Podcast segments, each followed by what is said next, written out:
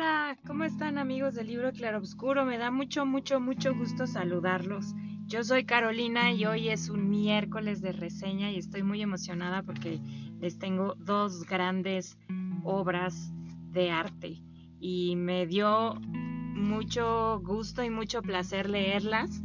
Son de esas que te dejan con un tan rico sabor de boca que se las quieres platicar a todo el mundo y por eso es que estamos aquí el día de hoy, miércoles.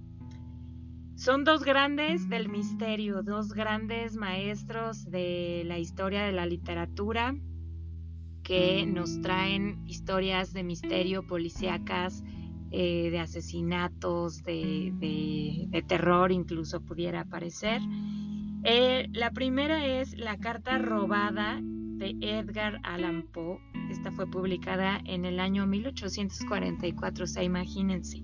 Pero verdaderamente a mí me pareció una obra de arte. Resulta que más o menos la historia, porque es un relato corto, no se los podría platicar muy rápido, pero el chiste es que ustedes elijan leerlo y si ya han leído algo de, Edgar Allan Poe sabrán que esto es garantía.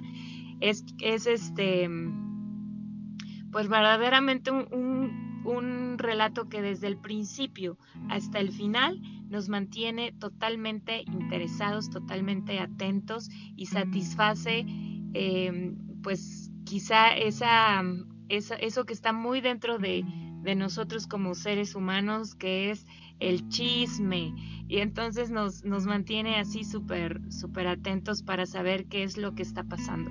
Y pues tal cual el nombre lo dice, una carta fue robada. Y fue robada en la cara de la persona a la que pertenecía.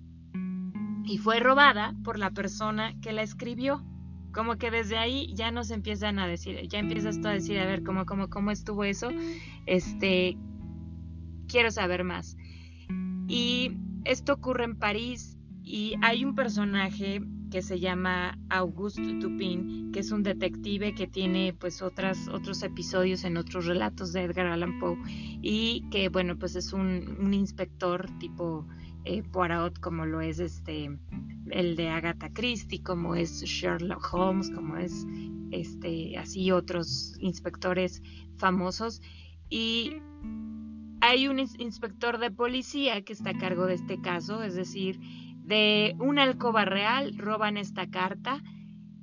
Eh, la persona dueña de esta carta vio que se la robaron y el que escribió esa carta la robó pero no pueden decir nada porque es una situación, parece ser, muy delicada que deja en entredicho em, pues muchas cuestiones políticas que serían un escándalo y un problema para el momento en que se está viviendo.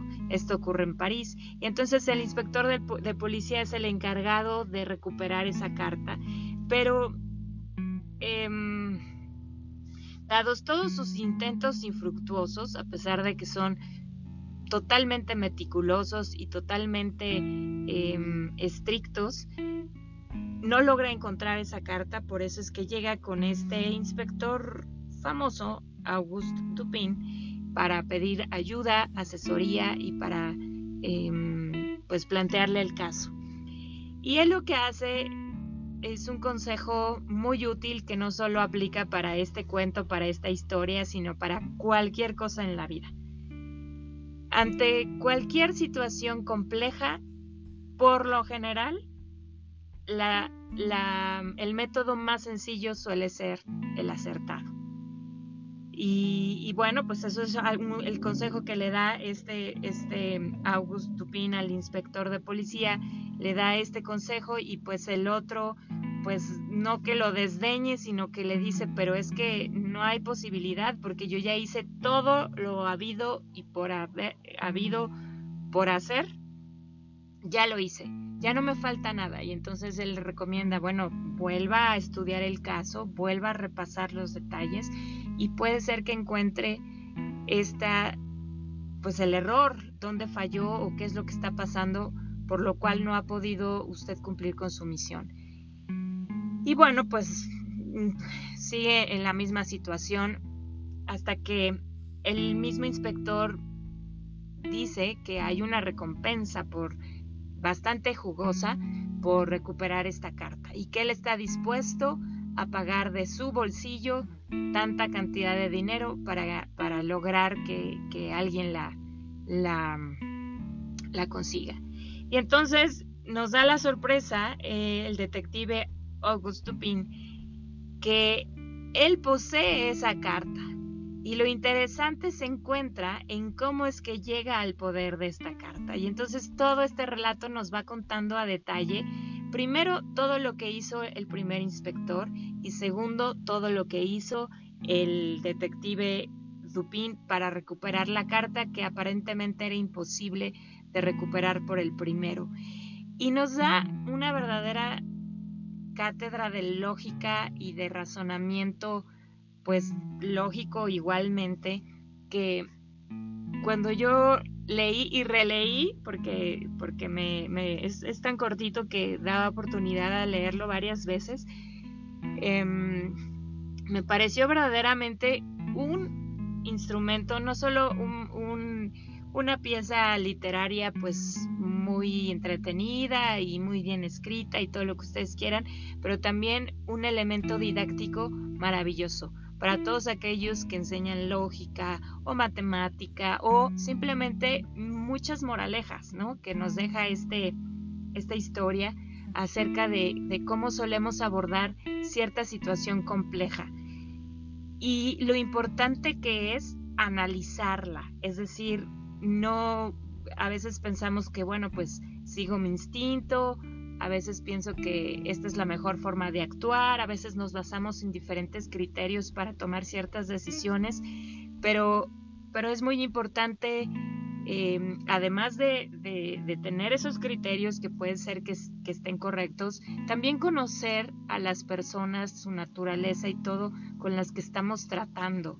Y, y si eso verdaderamente dedicamos tiempo a esa parte, podremos tomar decisiones más acertadas. Es decir, los seres humanos somos de tal o cual forma y eso lo manifestamos con nuestros hechos, con nuestras, con nuestras, a veces hasta con nuestras preferencias, con la, con la forma en la que tenemos em, ordenadas las cosas en nuestra casa, en fin. es muy importante observar y si dedicamos tiempo a la observación, vamos a tener por lo general mucho éxito a la hora de la ejecución cuando, cuando llegamos a una determinada decisión. Entonces, es una gran es una gran es un gran escrito que verdaderamente no solo nos satisface la parte literal, también la parte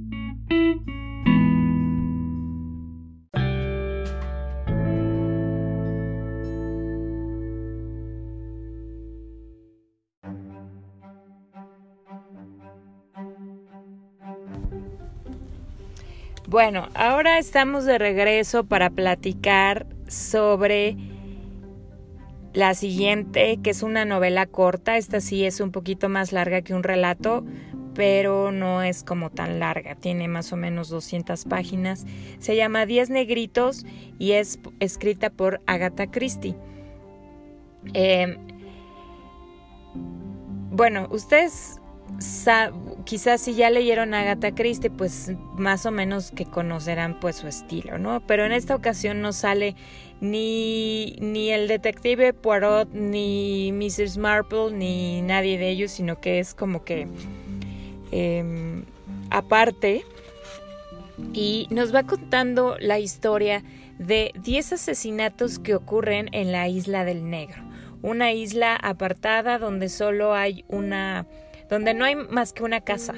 Y en esa casa alguien la compró, un misterioso Mr. Owen, y él se dedica a invitar a 10, a 8 personas, porque dos ya están ahí, a 8 personas diferentes entre sí, que no se conocen, que no tienen nada que ver, excepto por el hecho de que alrededor de la vida y de la historia de cada una de estas personas ha ocurrido una muerte ya sea accidental, ya sea eh, imprudencial, ya sea algo que, quizá el, esta persona en cuestión no la provocó, no lo quiso hacer, pero que sucedió, hubo una muerte alrededor de él y de su historia y fueron, fueron personas que nunca pagaron por su crimen en una cárcel, ni nunca fueron juzgados, ni nada, pues porque quizá las circunstancias alrededor así se dieron para que ellos pues pudieran em, vivir en paz entre comillas, porque el remordimiento acerca de esas situaciones siempre habitó en sus corazones y en sus mentes. Entonces, son invitados de forma especial por este tal Mr. Owen a, una, a reunirse en esta casa en la isla del Negro y es una especie de resort donde ellos van a pasar algunos días y por alguna razón que, que a ellos no, no les suena descabellado, pues aceptan, no notan nada raro y van a dar allá a esa casa. Pues resulta que estas 10 personas, bueno, 8 personas que son invitadas, más dos que es una pareja, el señor y la señora Rogers, que son los encargados de atender a todo este grupo, los únicos dos empleados que habitan esa casa, son 10 personas que se conjuntan en este lugar y entonces desde el primer día que llegan ahí empiezan a suceder cosas extrañas. ¿Y qué, qué puede ser más extraño que eh, pues el primer día muere una persona y todos, todos ellos tienen en sus habitaciones una la letra de una canción antigua de cuna que yo no sé quién cantaba esa canción de cuna que de tierna y linda no tiene nada para como para dormir a un bebé o a un niño y que dice así diez negritos se fueron a cenar uno se asfixió y quedaron nueve Nueve negritos estuvieron despiertos hasta muy tarde. Uno se quedó dormido y entonces quedaron ocho. Ocho negritos viajaron por Devon. Uno dijo que se quedaría allí y quedaron siete. Siete negritos cortaron leña. Uno se cortó en dos y quedaron seis. Seis negritos jugaron con una colmena. Una abeja picó a uno de ellos y quedaron cinco. Cinco negritos estudiaron derecho. Uno se hizo magistrado y quedaron cuatro. Cuatro negritos fueron al mar. Un arenque rojo se tragó a uno y quedaron tres. Tres negritos pasearon por el zoo, zoológico. Un gran oso atacó a uno y quedaron dos. Dos negritos se sentaron al sol. Uno de ellos se tostó y solo quedó uno. Un negrito quedó solo. Se ahorcó y no quedó ninguno. Entonces, todos estos todas estas muertes van siguiendo esta sucesión de cosas que nos, que nos va marcando esta canción de cuna. Y van pasando cosas muy emocionantes, espeluznantes. Eh, sí llega un momento en que te pone los nervios de punta y, y es totalmente impredecible. Tú no sabes en ningún momento quién y por qué es el asesino. De tal forma que en esta novela, que son varios capítulos, pues al final hay un epílogo donde em, pues la autora nos tiene que dar el santo y seña de cómo es que ocurrió y quién mató a todas estas personas. Y digo mató porque aunque la última se ahorcó, según lo que dice la última, la última estrofa de la, de la canción de cuna, pues todo esto fue planeado de, esa forma por este asesino serial. Y pues verdaderamente es una historia muy emocionante en cuanto a que te tiene las emociones a flor de piel, te hace pensar, te hace em, así como que armar tu perfil de cada uno de los personajes que, que van ocurriendo y quién es el, el que podría ser el, asesino. Y así como en el juego que, que hay circulando por ahí que se llama Adivina quién, pues a veces tienes tú que pensar, ¿y quién podría ser alguien que hizo tal o cual cosa? ¿Quién podría tener una jeringa? ¿Quién podría tener una pistola?